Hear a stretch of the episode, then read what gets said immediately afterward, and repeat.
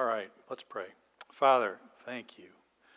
Uh, Father, I thank you especially for, for Harry's testimony and for the uh, amazing work that you did in her life and her family's life. So we just continue to bless that. And Lord, I just pray for uh, this word that I'm about to share, that it would go straight to the, uh, the hearts and the minds of the hearers. Let the words and the truth be yours and not mine. Give you thanks, Lord, and ask this now in Jesus' name. Amen. Alrighty, so we've been doing this series called Questions and Answers about God and Money. And um, we've covered really a whole variety of topics. Um, we've talked about understanding what the Bible really says about money and how that's, you know, how, what that all is about. Uh, we've talked about how to be a good steward of your money, of, of actually of God's money that He has given to you. um, we've talked about how to store up treasure in heaven, as Scripture talks about. And then last week we talked about the T word, tithing, right, and, and, and giving. And so um, I really had originally sort of planned that that was going to be it, that we'd do those six, and that was going to be sort of the, the end of the, the series.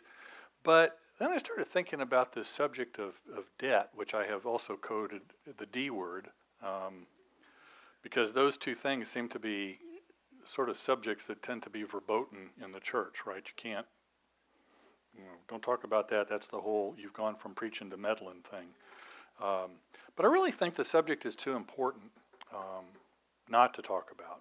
And, and actually, the scripture has a ton to say about it. And so I think it's important that we kind of explore that uh, as well. So, what I want to do is just spend this morning really kind of looking at this whole area of debt and how uh, what Scripture has to say about it. So, first off, that's on, and there we go. Why is the topic of debt so important?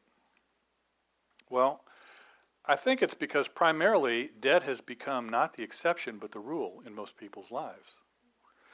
The average American family devotes approximately one fourth of its spendable income on outstanding debt. This is a fact that just absolutely blew me away. Since 1945, consumer debt in the United States has multiplied 31 times. The IRS calculates that the average filer spends 10 times more paying interest on debts than he or she gives to charitable causes. If all evangelical Christians were out of debt, hundreds of millions of dollars would be freed up for God's kingdom. Our families would be stronger because it, that, that financial pressure that comes upon a family because of indebtedness uh, would go away. And frankly, I mean, the statistics don't lie. Indebtedness is a major reason for divorce. Families get underwater monetarily, and that just starts the conflict, and uh, the differences become unreconcilable. See, right now, home loans, mortgages, auto loans, credit cards, that all seems really normal to us. But debt is, in fact, an aberration that evokes pretty severe warnings if you really read Scripture and pay attention to what it says about it. And so I think we need to take a closer look at it just to understand kind of the serious problem that it can pose. Now, what, what is interesting to me is that 100 years ago, Debt was regarded as an earned privilege for a very select few, primarily entrepreneurial business people, someone trying to get a business started, or farmers who faced a real hardship in their lives, you know, such as they lost their crops due to a tornado. So that was really what debt was kind of limited to. Now, it's grown to essentially become an inalienable right for everybody. And the whole concept of borrowing has become this integral part of our lives. So you have to ask yourself why do banks and credit card companies repeatedly beg us to borrow from them, listing dozens of ways that you could use the money? Right? Well, the answer is really very simple because they make money when you do. They profit greatly from your debt. Now, certainly there are some cases in which the individual who borrows benefits as well. But in most cases, unless you have chosen very carefully, you're going to experience more harm than you do benefit. Ask yourself as well when you get your credit card statement in the mail, why does it show a payment due of only $35 as opposed to the balance due of 1500 Because the less you pay now, the more the creditor gets later. And if most people would just pay off that on a monthly basis, a lot of those lenders would go out of business. And so I think a question that Christians have to ask themselves is this How can, can we, how can you, or if you're saying it, how can I, be fully free to serve God when we are serving human creditors? On one hand, if you th- sort of think about it, this whole debt centered economy has kind of developed like those uh, electronic bug zapper gadgets that you have out on your patio you know, they, they emit this light that's very attractive. And the bugs just blissfully fly right into the trap. It's kind of like this. It's like, oh, that's a really cool looking TV. And it's on sale. I don't have any cash, but no problem. Here's my MasterCard. Zap. right? Question number two Why should debt usually be avoided? Whoops. I don't know why this does that sometimes. now, the Bible does not absolutely forbid debt, okay? But it issues some very strong cautions concerning it. First, let's look at Proverbs 22 7, which essentially says that debt is servitude, okay? Just as the rich rule the poor, so the borrower is servant to the lender. Okay? But we're also told in 1 Corinthians by Paul, you were bought with a price. Do not become slaves of human masters. All right? So now you're going to have to reconcile those two statements. See, God says borrowers put themselves in servitude to lenders, and then he tells us that we should only be slaves to him. Isn't that all by itself a pretty powerful warning against going into debt? Now, if you go back into the Mosaic law, the law of Moses that was put forth when the Israelites were um, came out of exile, made the exodus out of Egypt, um, there's this very strong connection that that law makes between debtors and slaves. All right? It was so horrible and so detrimental in the long term that God commanded this thing called a year of Jubilee every 50 years when the debts would be canceled. And see, at that time, more often than not, if you couldn't pay back your debts, you sold yourself into slavery as a means of paying that debt off. Your, your work would, in fact, pay the debt. And, and so God had a special provision for that too. He commanded freedom for the slaves after six years of, of service. And so here it is in uh, Deuteronomy. Dang it. There it is in Deuteronomy. This is how it must be done.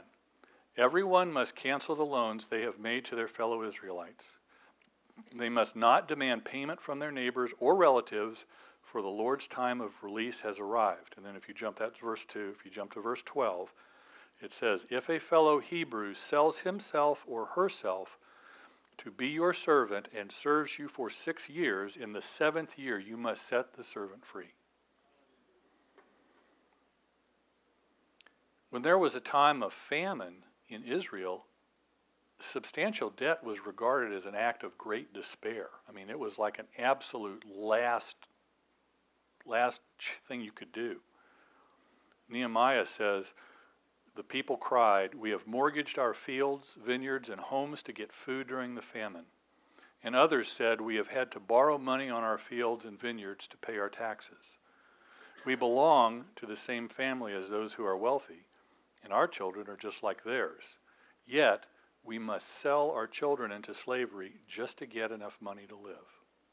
We have already sold some of our daughters, and we are helpless to do anything about it, for our fields and vineyards are already mortgaged to others.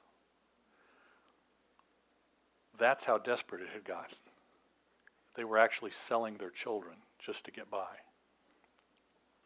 And so, if you sort of take all of this together, the assumption that you can draw from this passage is that these things, such as mortgaging land and homes, really would never be done if, if everything were normal. Okay? So, what else does the Bible have to say about debt? Well, let's look at Romans 13:8. This is a verse that uh, gets some discussion.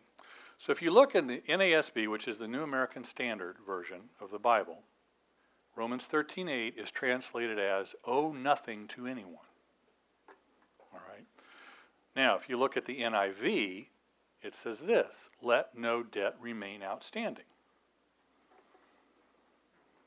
Hmm, exactly.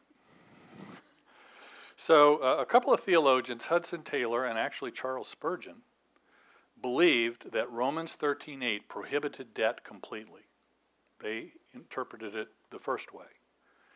Now, there's also a lot of theologians that take issue with that.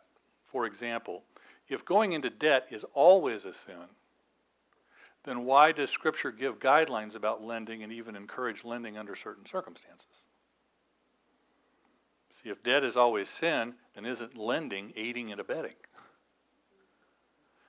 And you got to believe that God would not encourage that.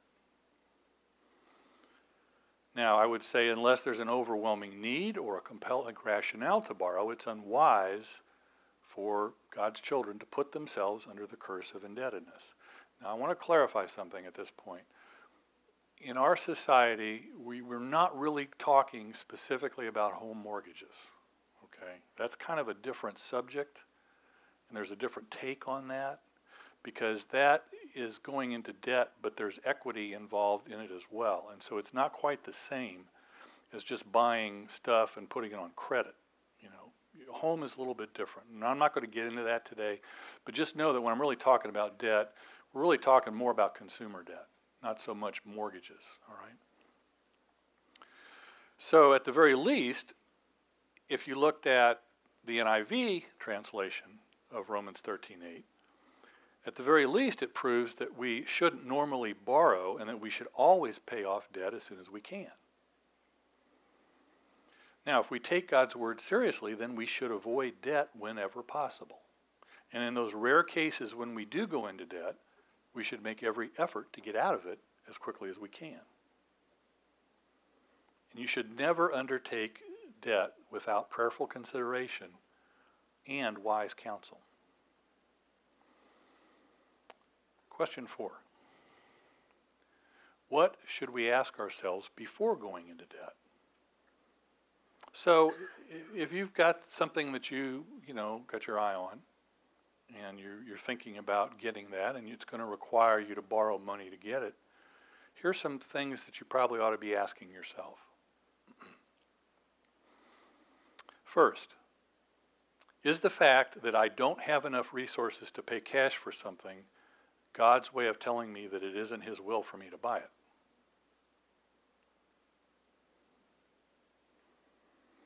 Or is it possible that this thing may have been God's will, but poor choices have put me in a position where I can't afford to buy it? And if that's the case, wouldn't I do better to learn the lesson that God is trying to teach me by foregoing it now by His provision and my diligence than later saving enough to actually go and buy it and pay cash for it. And then I think some people develop what you could probably call a debt mentality.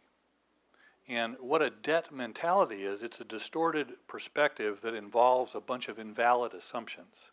So, for example, uh, one would be we need more than what God has given us. How about God doesn't know best what our needs are?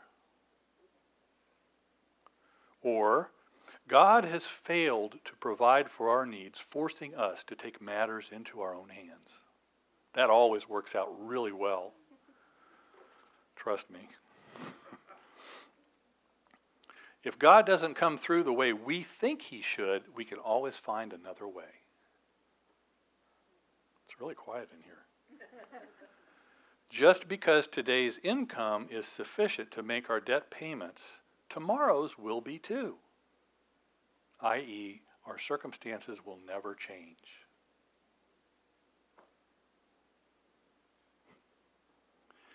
See, people that have convictions against borrowing will almost always find ways to avoid it. On the other hand, people without a firm conviction about going into debt will always be able to manufacture a rationale to allow them to borrow.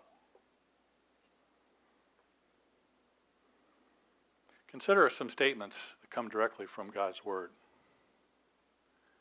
1 Timothy 6, 6 through 8. True godliness with contentment is itself great wealth. After all, we brought nothing with us when we came into the world, and we can't take anything with us when we leave it. Remember, hearses don't pull trailers, right? No, no U-Hauls behind hearses. So if we have food, enough food and clothing, let us be content. From Ecclesiastes. Those who love money will never have enough. How meaningless to think that wealth brings true happiness. And then a little bit different take on Romans 12 too. Don't copy the behavior and customs of this world, but let God transform you into a new person by changing the way you think. Then you will learn to know God's will for you, which is good and pleasing and perfect. See, if, if we expect God to meet the needs that we manufacture through our own indebtedness, is really an attempt to manipulate the Almighty. It's not going to work. Question five What do wise money managers in, uh, understand about spending and debt? Okay, so here's just I think, six little things that really are kind of good to think about um, as you're contemplating this subject. Number one, nothing is a good deal unless you can afford it.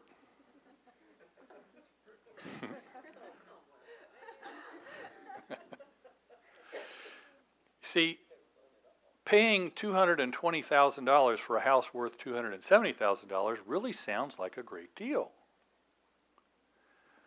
But see, countless people step right into financial bondage because they spend money they don't have in order to underwrite a once in a lifetime opportunity. We've got to understand that God is not behind every good deal you run across.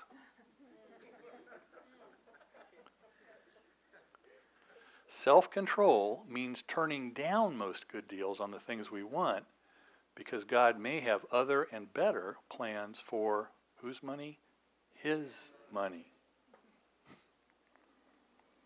Here's one of my favorites. You don't save money by spending money.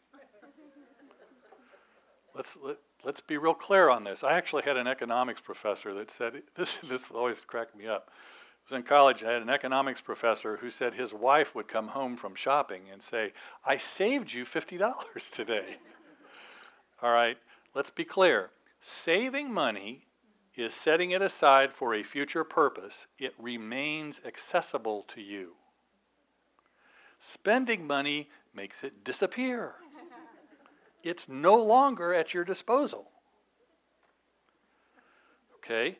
If you buy an $80 sweater on sale for $30, how much do you save? Nothing. this is not New math, this is not hard. You spent $30. You didn't save anything. And if you keep thinking that buying things on sale is saving money, you will eventually go broke. You've saved so much.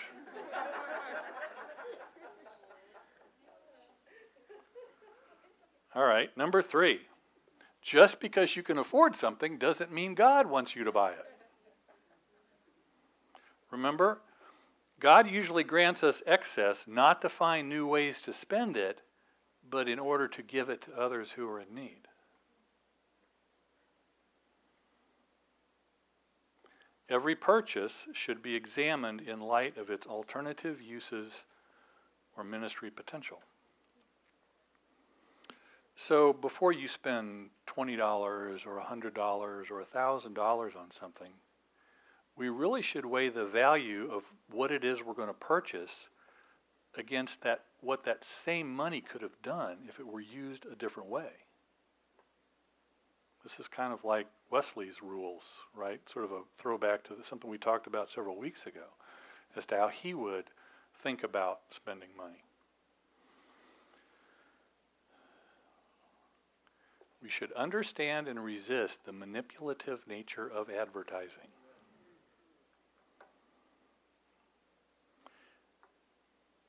See, responsible spending says yes to real needs, but it says no to created needs. All right? The whole point of advertising is that it thrives on instilling discontent with us. Right?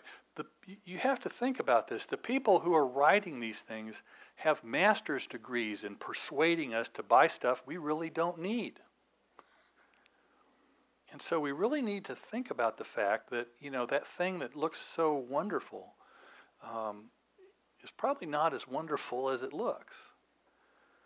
And then number six is fairly simple, and that's that little expenses add up to big problems.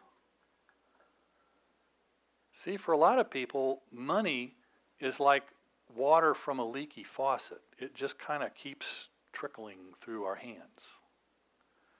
Now, the little drips and drabs don't seem like much, but eventually it adds up to gallons. A dollar here, ten dollars there, a hamburger here, a mocha there, video rentals, a round of golf, extra tools, new clothes. See, if a swimming pool is full of leaks, you can pump in more water, but it'll never be enough until you actually find the leaks and fix them.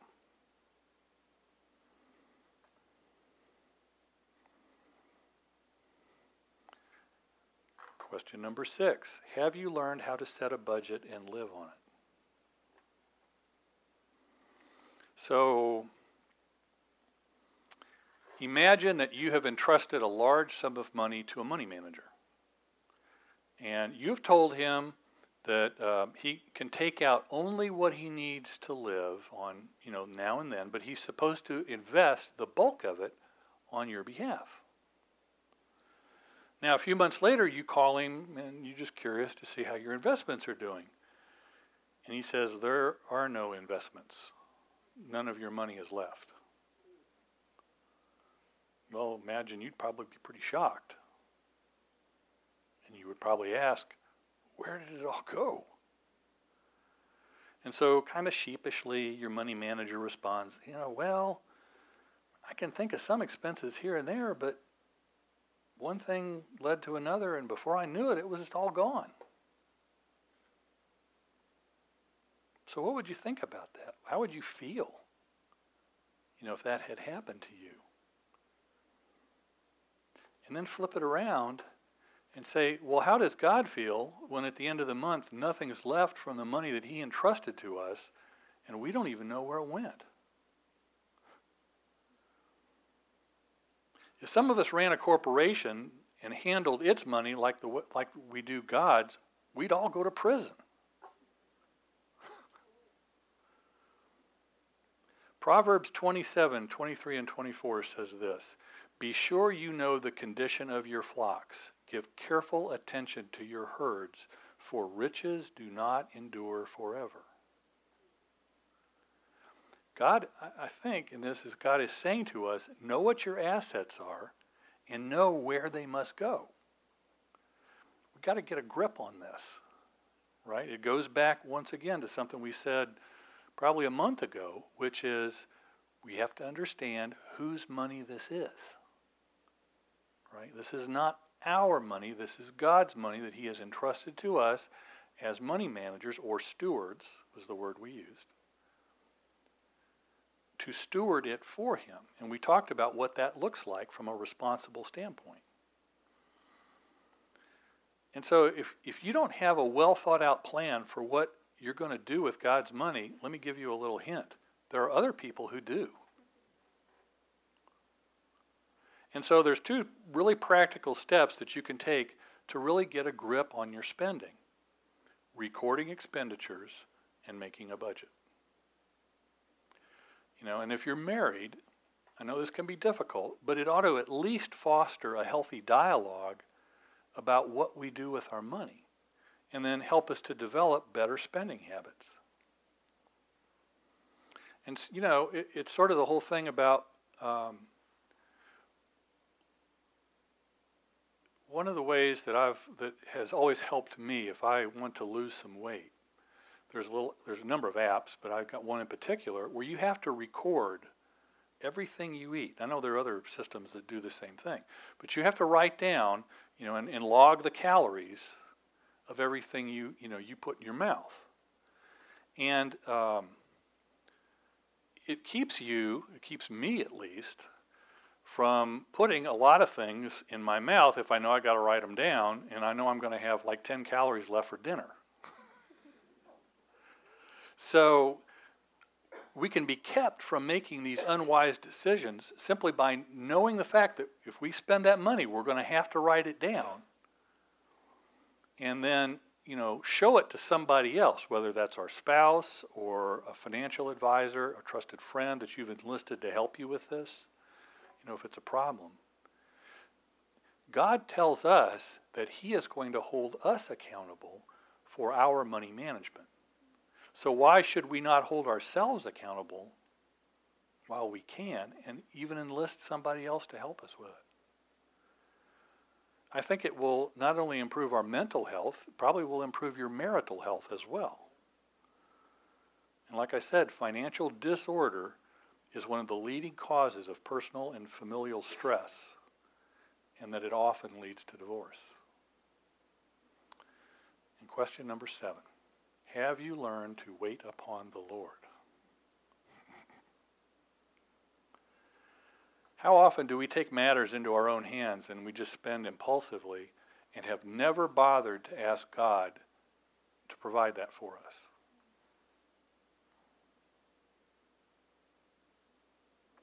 How often do we go out and buy something a week or maybe a month before God would have provided it to us for free or at a minimal cost if only we had asked him about it and then waited. Now, if he doesn't provide it, okay, fine. Do we not all agree that God knows what we need better than we do? And so, why don't we pray about it and then actually give him a chance to answer the prayer? And I'm talking longer than five minutes right? Why not discipline yourselves not to buy something unless you've waited a particular period of time before you buy it? I think if you wait, it will eliminate almost all of the impulsive buying that we tend to do right? I mean, something that re- really attracts me today, and I'm like, oh, I really, if I just, I'm going to wait three months, I probably don't even care about it three months down the road. Which, interestingly enough, is probably how I would feel about it if I actually had bought it anyway. Right? I mean, think about how, uh, you know, how our desire for something is so strong, and then we buy it, and it ends up in a drawer somewhere. I mean, just go to a garage sale and you ought to get the idea of what we're talking about here, right? So setting this waiting period gives God the opportunity to provide what you want, to provide something different, maybe something better, or to show us that we really don't need it at all and we ought to use the money differently.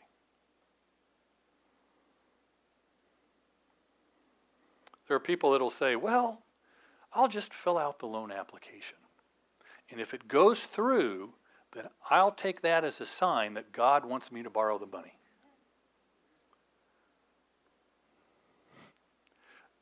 Well, just because a lender is willing to give you a loan doesn't mean that God approves of your decision to borrow. I mean, think of it this way it's really no different than just because a clerk at a convenience store will sell you a lottery ticket doesn't mean that God's okay with gambling. Or, as I like to call lottery tickets, a tax on the naive. Some of you understand that.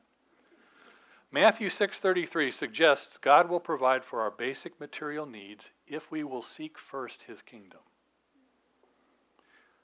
But nowhere in scripture that I have ever found does he promise to repay for all of the debts we acquire through our own greed, impatience, or presumption. And so, in this age when we seem willing to, unwilling, I should say, to wait for anything, God may desire for us to discipline ourselves and to stay out of debt mainly to teach us to wait upon the Lord. And I think if we will wait for Him instead of just rushing on ahead and getting this stuff, that we will be amazed at what He will provide and then what we learn about ourselves and our own needs and wants in the process of doing this. Amen. Amen. All right. Now I'm going to start something this week that I am hoping, planning, is going to be a, uh, a regular weekly part of our service. And I've decided to call this Living by the Book. Um, now, this is going to be kind of a little subsection, I guess. Have the message, but then this is going to be just a part of uh, a way that each week we can sort of help um, increase our faith and build confidence in this idea of being naturally supernatural, which you know has sat up there on the wall for a year or two, and has been part of our really our DNA for a long time. This idea of uh, of living f- as far as what the kingdom really says we should be doing. Now, it may not always look the same. Some, most of the weeks we'll probably have video clips, uh, as is the case this week. Some weeks we may have testimonies. We actually had a very nice testimony from Harry earlier. And I, and I called it this be, for a couple of reasons. For this idea of doing something by the book means, in, in general vernacular, to do something exactly as it is laid out in the law or in the rules or whatever you want to call it. Well, don't we call the Bible our rules for living? Right? And, and it also was taken loosely from a quote that I saw from Randy Clark. And Randy said this For many Christians, Scripture is not simply a book to be read and studied, but it is an invitation into a lifestyle of supernatural engagement. Truly, such followers of Jesus desire to be doers of the word not hearers only. This should be celebrated rather than rejected.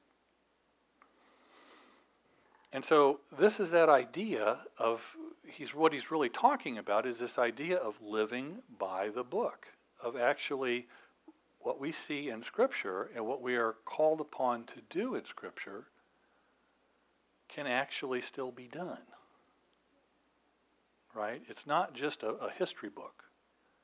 It is a living word that is still active and uh, powerful yet today. And so I want to show you just a brief, it's about three minutes long, just a little video clip. And a lot of these will probably take this form. Um, and if you're familiar at all with Darren Wilson, Darren has produced a number of movies, um, Finger of God was his very first one, but there's been a number of after that. And he's now doing a, a, a 20 week series on questions with God. And in those, he and some other folks sit around a table and talk about various issues that um, you know may have come up in the course of filming something.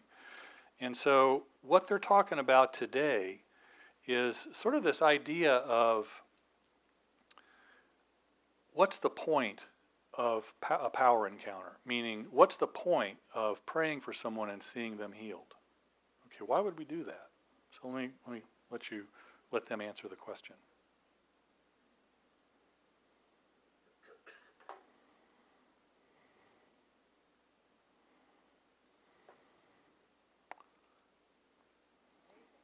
It is, isn't it? I'm not sure why it's not.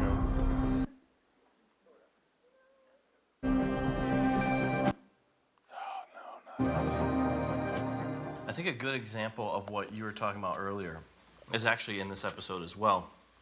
If you guys remember, before that, we were, were at Paul's Gate, mm-hmm. and we passed a woman who had had a very bad wrist injury. It was all yeah. wrapped up, and but she couldn't speak a lick of English, mm-hmm. right? And there's nobody yeah. to interpret. How well do we remember? And we and you guys prayed for her, and you're trying to communicate. There's you can't do it, and at some point, I think you're just like, Lord heal, you know, like you just just did it, just like put your hand. Should we pray? We're praying. Praying? Praying. Praying? Good. Is it? Is it? Mm.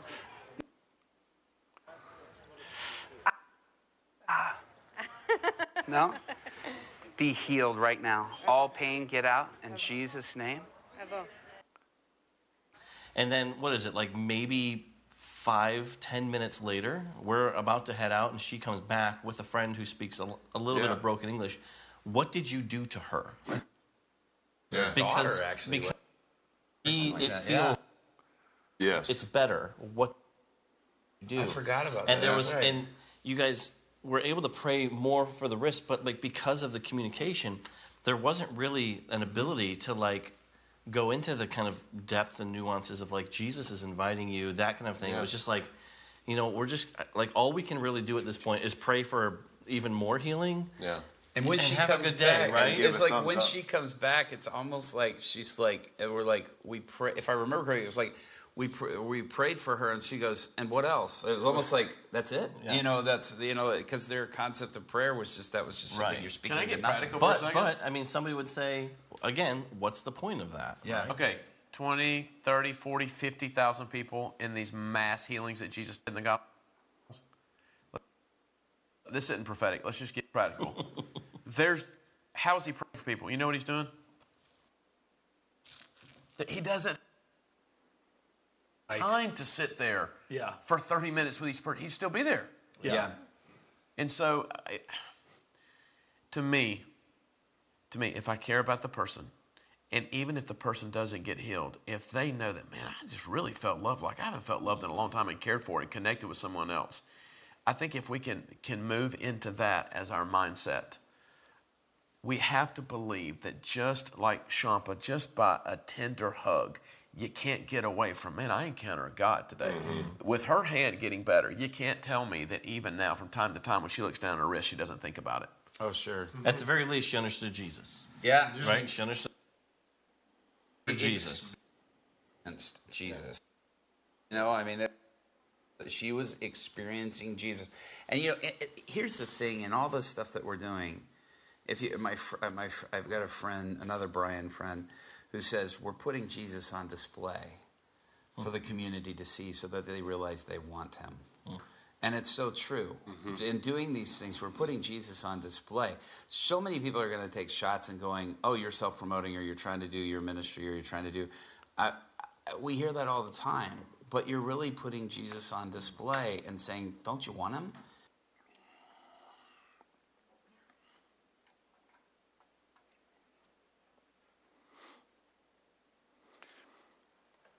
That cool.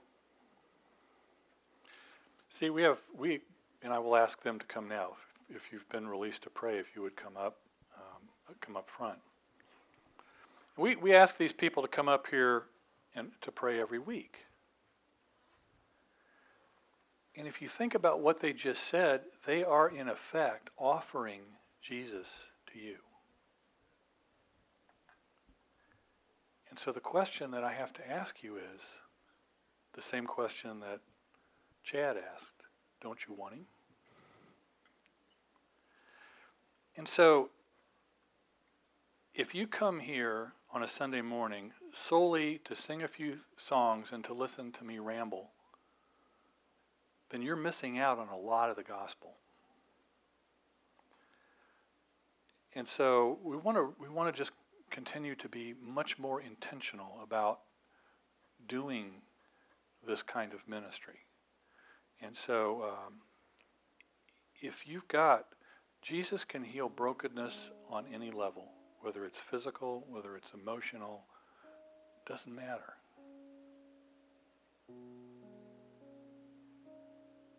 And I guarantee you that if you will come up and you will get, you need some, you need prayer for something, at the very least, you will go away feeling loved. And that the person who was praying for you truly cared and wanted with all their heart to be healed. Now, we don't control what God does, we're simply the medium, the vessel through which He works. All right, we're going to pray here in a moment. Um, I'm going to do a quick blessing of our food so that if you can go over um, and eat. Uh, Andre reminded me that we wanted to make sure that you know if you're a visitor here today, um, you are invited to come to stay and you can eat for free. We would love to uh, just have you stay and, and, have a meal with us. Um, so if we could get the lights, please, thank you. And so I will uh, just kind of do a general blessing of that and a dismissal, and then what you do next is up to you. You can stay, you can get prayer, you can stay in worship and just be quiet. You can go across the hall and uh, enjoy lunch with everybody else. So, Father, I thank you. Thank you for that healing that we saw. A woman who didn't even know what these people were doing and then comes back later and wants to know what they did. Because she doesn't understand what happened, but this wrist that was hurting her all of a sudden feels better. And Lord, we know you want to do that each and every day to countless people if only we'll step out in faith and be the one to go forth and do that.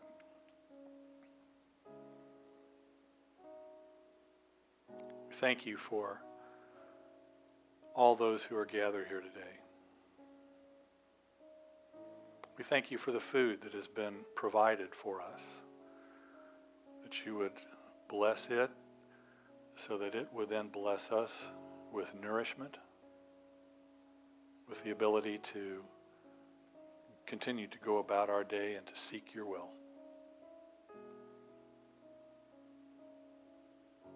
So we just give you praise, Father, and thanks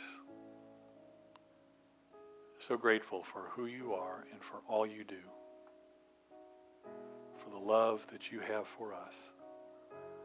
May we each and every one find a way to pass that love on to somebody else this week, to be Jesus to someone else. So we give you the praise and the thanks and all of the glory. And ask all of this now in Jesus' name. Amen. Bless you. I hope you'll stay um, and would love to uh, see you across the hall. But if not, have a wonderful week and uh, hope to see you next week.